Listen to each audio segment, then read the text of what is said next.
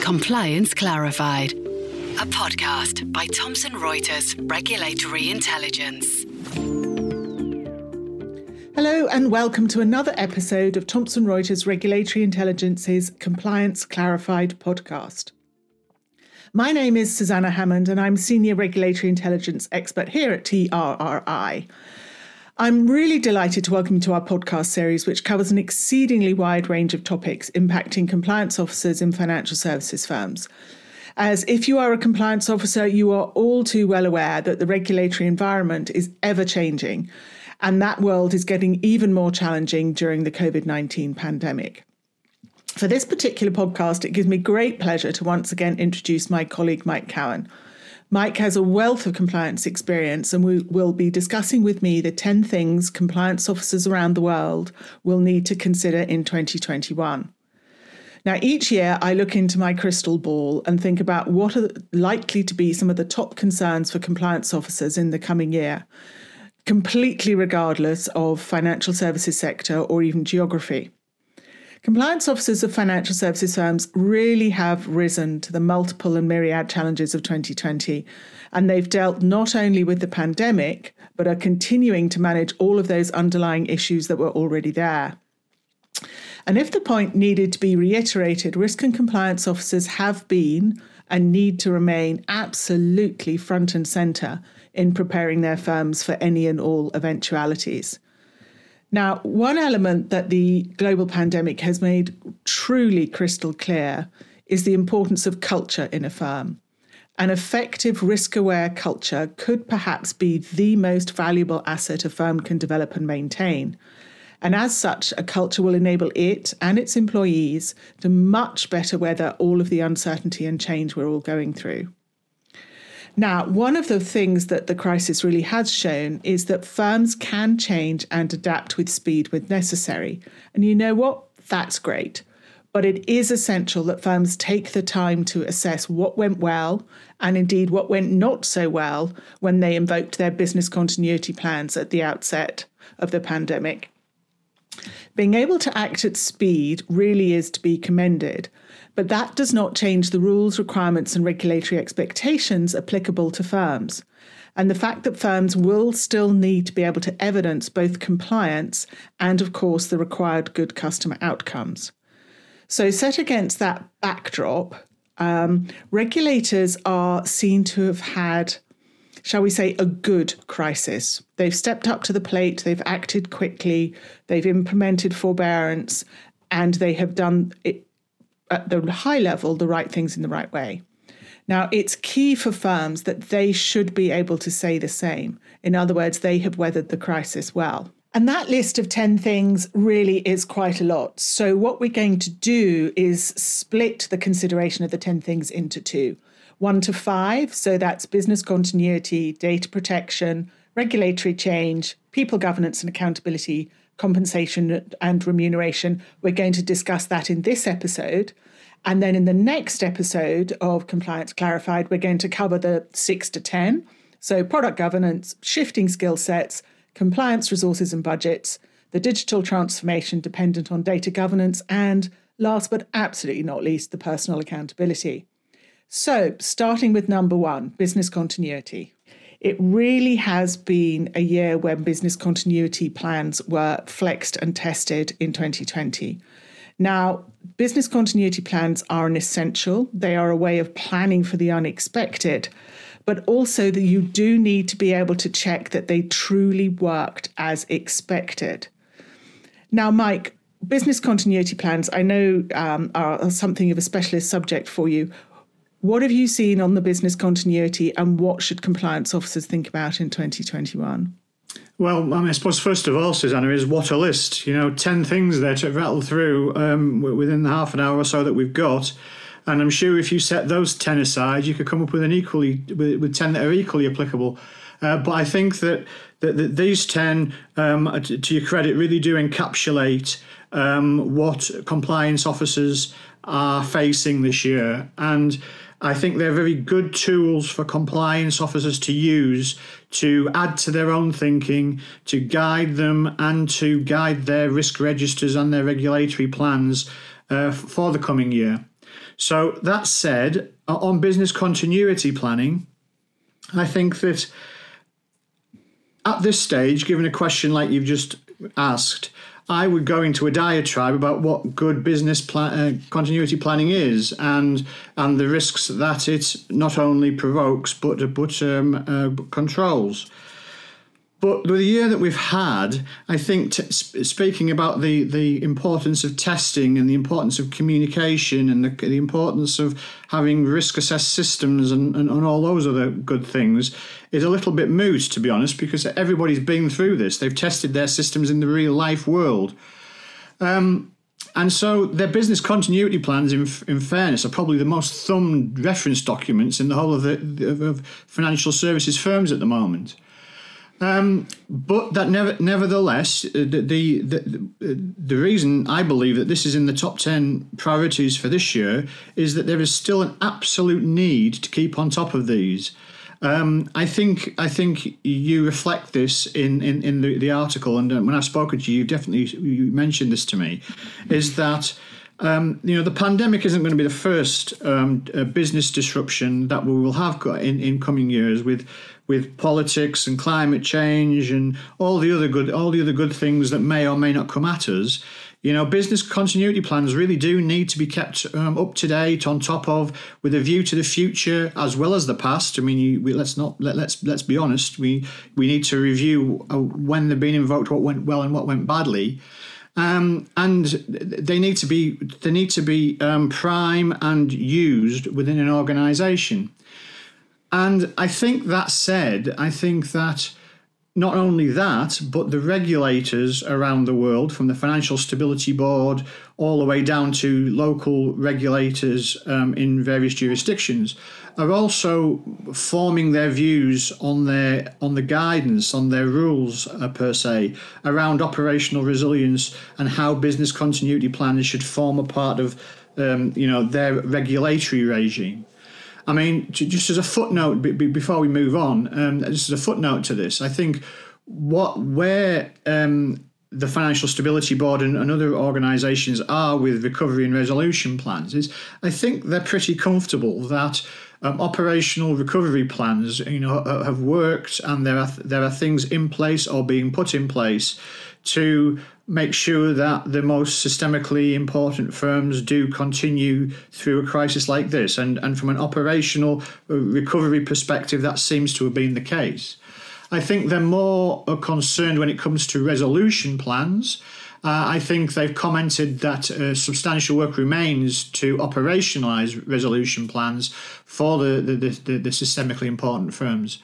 Uh, and, and, and I think all jurisdictions, frankly, have plans in place to do that over the coming uh, months and, and years. Um, but like I say, um, business continuity, yes, very important. Yes, we're all used to it, but still needs that level of attention and, and diligence. Absolutely. And, and I think definitely for firms to review what went well and what went not so well, as, as I said in my introduction. Um, mo- moving on to data protection. Now, I, I thought long and hard about data protection in this list because it's been at least a couple of years since the General Data Protection Regulation came into force, and that has become the benchmark pretty much around the world for how data protection is treated both at the policy level and then also in the practical implementation level. But it has become so critical and so fundamental to businesses that it's on compliance officers' agendas. And so many firms have data in a number of locations, in a different jurisdictions. And compliance officers really do need to make sure either it's absolutely monitored and tracked and under their control, or they know who's looking after it and how it's all working. I mean, as a matter of course, firms absolutely must have a robust central record of exactly what data is held where on on what basis. And that's just not that's not just good governance, but it's if you have to repatriate it or scoop it back in quickly, you've got to know what you've got where. Um, so, Mike, given data protection is so central, um, where what are your thoughts on what compliance officers need to particularly think about in 2021? Well, uh, I completely agree with you that data protection is fundamental. It is it is the lifeblood of, of, of financial services, um, and uh, it, it, impacts so much of what financial services do. And as financial services becomes a more global, um, integrated uh, um, industry, if, you know more so than it is now, even uh, data become the, the, need to transfer data across borders becomes absolutely imperative, um, and you know, in, in past years, you're quite right that that compliance officers will have had data protection at the top of their uh, of their uh, risk registers. For, for example, um, um, for, for other reasons, because new um, re- rules and regulations were coming in around GDPR and, and various um, things in the states and and and various um, um, uh, data laws globally, frankly, and complying with those would have been key to, uh, to a compliance officer's uh, role in, in, in years years gone past. And just as, for example, we get GDPR so, sorted and, and, and, and put to bed, suddenly we have jurisdictional changes and um, and and uh, for example the Brexit issue within within Europe um, is causing uh, data, uh, data processes some problems at the moment. Um, we, we the UK and the EU have until the end of March to come up with a suitable future solution to to data uh, protection around the equivalence of the UK regime. Um, uh, until then, things happen as normal, but nevertheless, um, compliance officers will have one eye on this on this argument. Uh, those that do um, uh, uh, business within the within the EU and the UK to uh, make sure that their data processing um, um, operations work effectively and not not hindered by what, anything that, that should come out of that. And of course, um, around the world now, um, we're seeing you know fines not only in the financial services industry but across um, um, industries where data breaches have occurred, and and some of these fines are, are quite significant. In fact, um, in in Europe, the, the GDPR does allow for quite significant fines um, of, of, firms. So. Uh, as you say, data and, and data data processing and data protection are, are incredibly important for firms and therefore for compliance officers. Yes, and, and just on enforcement, it is definitely an area for compliance officers to watch and track and to, just like they would with fines coming out of the financial services regulators, take the best practices out of the fines that are given on data protection to make sure they can protect their firms in the best possible way. And, and an, it's a form of regulatory change, I suppose, as well, the different in differing and evolving, evolving interpretations of how the rules work. But the regulatory change agenda is simply relentless. It truly is relentless. I mean, on the good news side, um, the Financial Stability Board, which we've mentioned already, has said that it thinks that its previous iteration of big global change in the wake of the financial crisis actually did the financial services sector well during the pandemic crisis. And it meant that um, at a macroeconomic level, you know, financial stability was not impacted and that the firms had sufficient buffers and liquidity to really ride out the change or the, the, the crisis and the changes associated with that crisis and to continue to serve their customer base. However, that means that the actual regulatory change agenda just shifts and moves on. Um, we are looking at regulators around the world understanding actually all of the regulatory change is it working as in, intended what else needs to change to keep things going and we've got everything coming now from policy proposals on the resilience of money market funds margining in derivatives markets potential sources of procyclicity um, in financial services regulations, crisis management frameworks. The list literally goes on and on and on. So, Mike, how can compliance officers best prepare for a relentless regulatory change agenda? I mean, it, it, I know it's something they're already familiar with, but how do they keep on keeping on in terms of regulatory change? Well, actually, I've actually only got three things to say here here, here on, on, on this one, and that and that sort of doesn't answer your question, but I'll, I'll, I'll try and do so at the end. So, to, to add to what you've just said, um, uh, 2021 will be another another year for regulatory change. You're absolutely right. The, uh, my point number one is that the regulators continue to uh, pursue their their overriding regulatory agendas. And you mentioned a number of things there that, that, that they're that they're going to pursue. Um, I will add to that Basel three, LIBOR, climate risk, Islamic finance. Uh, as you say, there is a whole host of stuff that was is going to come out this year. I think also that they're going to play a bit of catch up. I think that. Um, there was rules and regs changed last year uh, because it was appropriate to do so. That they will um, that they that, that, that, they parked, shall we say, last year, which they will now bring back onto the table, uh, and they will try and push some of those through.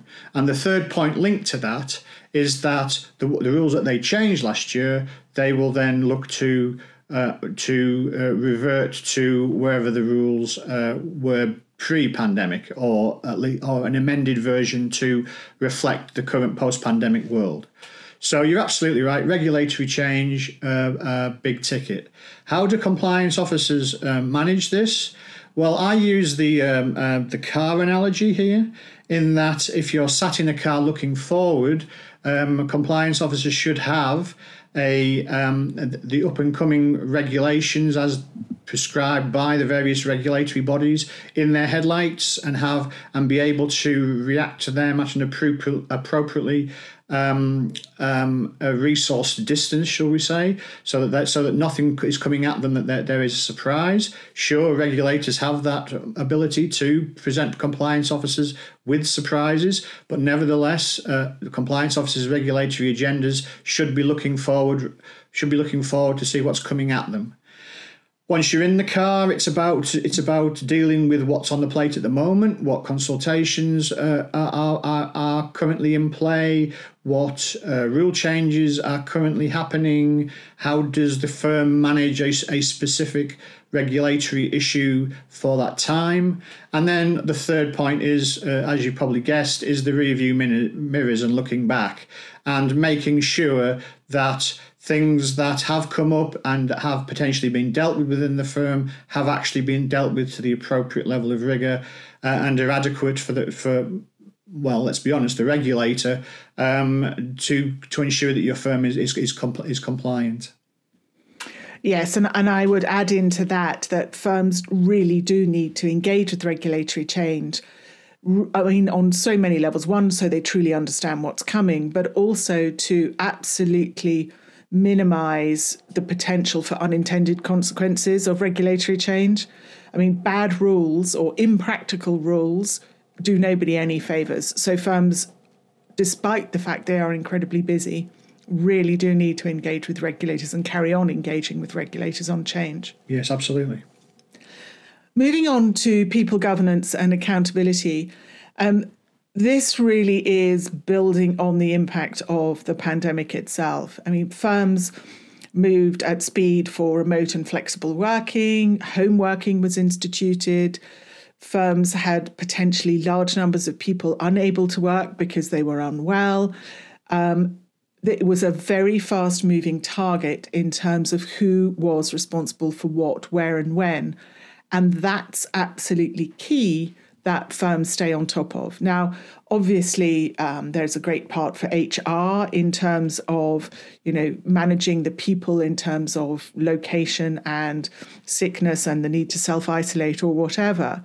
But the compliance officer does need to be absolutely there to make sure that the people and the roles that are have responsibility are filled at all times. And if for whatever reason there are gaps and movement, that you know, it is still clear who is responsible for what. Combine that with the fact that firms' governance processes changed profoundly during the pandemic, from you know big set piece in person committee meetings to at speed virtual key decision makers meeting, perhaps on a much more regular basis. So there's a lot of consideration needed by firms and their compliance officers as to again, what worked well, what didn't work so well, what you're going to use going forward. Um, but Mike, on, on the governance point in particular, what do you think firms and particularly their compliance officers need to really get a handle on in 2021? Coming Uh, hopefully well- out of the pandemic. Let, let's fingers crossed that Yes, really well, is what we're doing. absolutely. I, I, I share your hope for that. Um, but this this point actually um, led me led me in two ways. Um, first of all, it led me to think about the future of a compliance function because, as you've said, in in an organizer in a wider organisation, people matters and and personnel issues are usually down to the HR function or, or the equivalent and the line management responsible. Uh, but when you overlay things like monitoring of COVID protocols, staff sickness, you know, the availability of succession plans, and, and then the, the adequacy of inputting all of that into operational resilience arrangements, then then the boundaries of where a compliance function ends sort of become a little bit blurred. And I, the second thing that the, the, the path that it led me down was on a later point, which we'll come on to, but was on the personal uh, accountability point and you know the, the the need for clarity and the need to ensure that everybody is is is transparent about what their responsibilities are and how they're going about their, their work, and you know this sort of blurs that for compliance officers a little, um, and it's very important that that things don't creep up and just develop uh, un, uh, you know underneath a compliance officer. And the expectations are that compliance officers are monitoring the covid protocols and all of this sort of thing when perhaps the compliance officer's uh, view is that that's not within their remit. So all i'm saying is that things need to be need to be clear responsibilities need to be clear.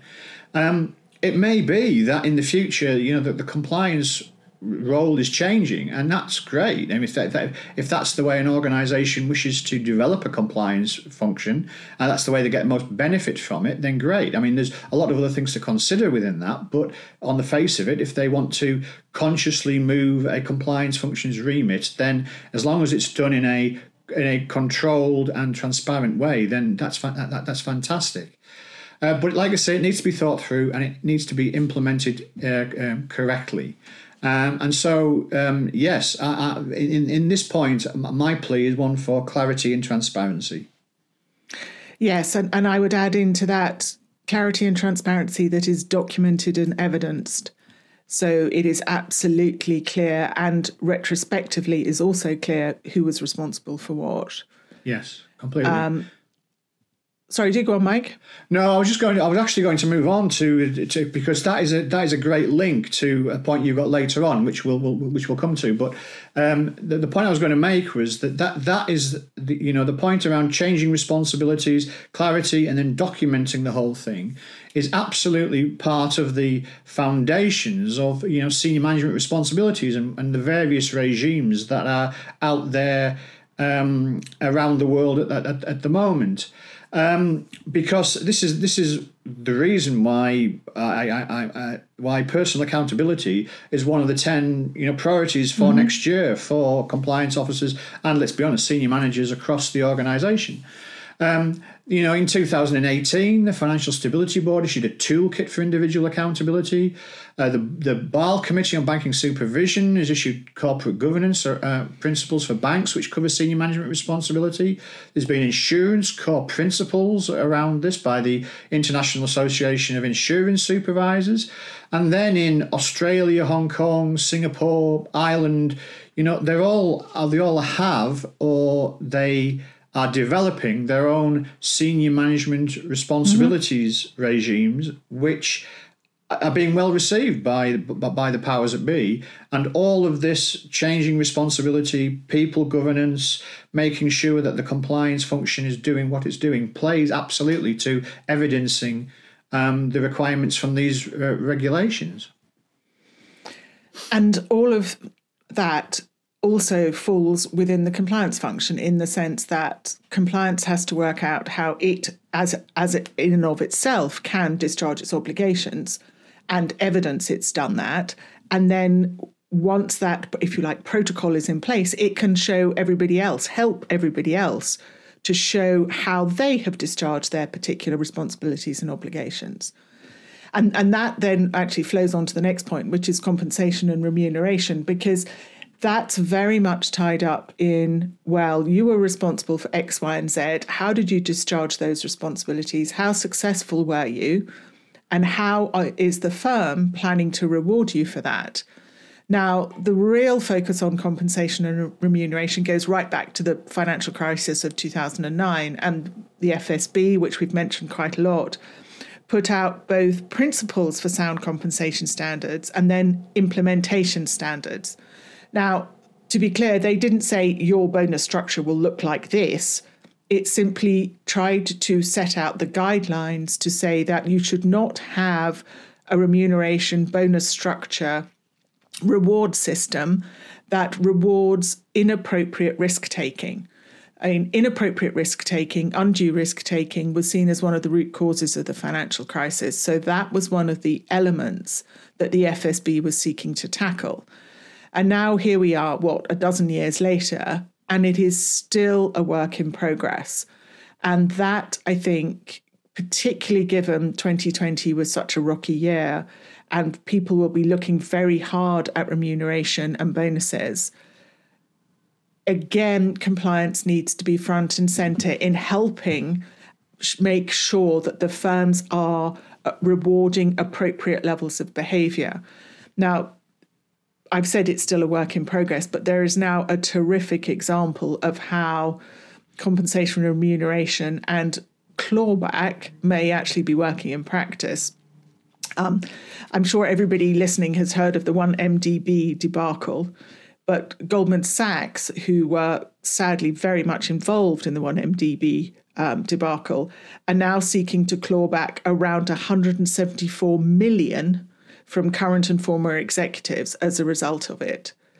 So, given compensation remuneration and given what a rocky road 2020 was, Mike, any particular words of wisdom on how compliance can best help their firms in 2021 tackle the issues coming up?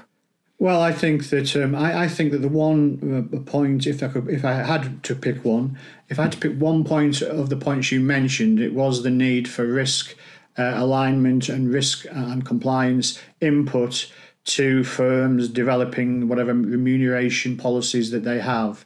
I mean, firms' remuneration committees, subset of the board, um, will have will approve remuneration policies, um, and generally speaking, from my experience, the policy itself will have input from a risk, uh, an HR operational area, compliance p- possibly as well, um, to uh, before it gets to the remuneration committee for approval. But once you get into the application of the policy and obviously some of these the details of, of people's remuneration and compensation are quite sensitive and sometimes that can be used as a bit of an escape clause for firms to not to not circulate these policies or at least the application of these policies um, more widely. So at that stage, then maybe risk and compliance officers don't really get the the input that they need to do so. Um, um, I think that uh, being a little contentious here, which, which because I'm, I'm I'm I'm very aware that lots of firms, if not all of them, will think that their remuneration policies are great and are, and are, and are working appropriately.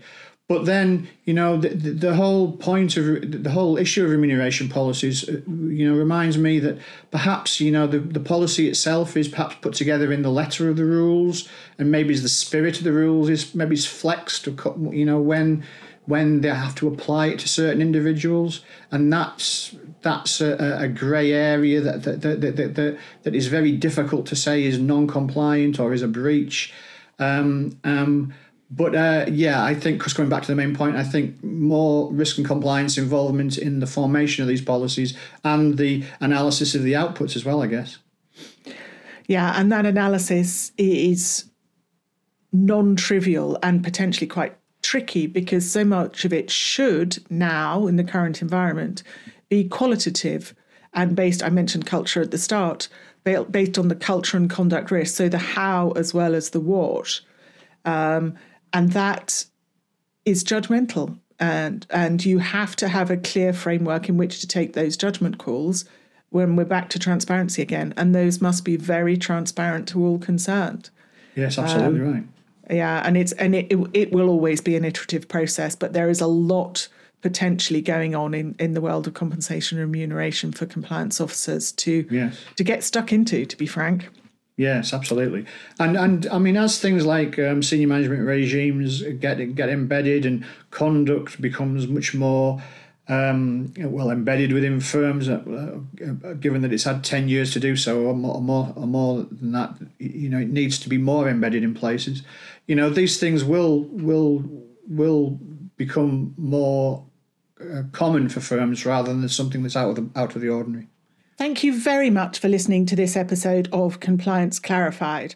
As a quick reminder, this covered one to five of the 10 things compliance officers need to consider in 2021.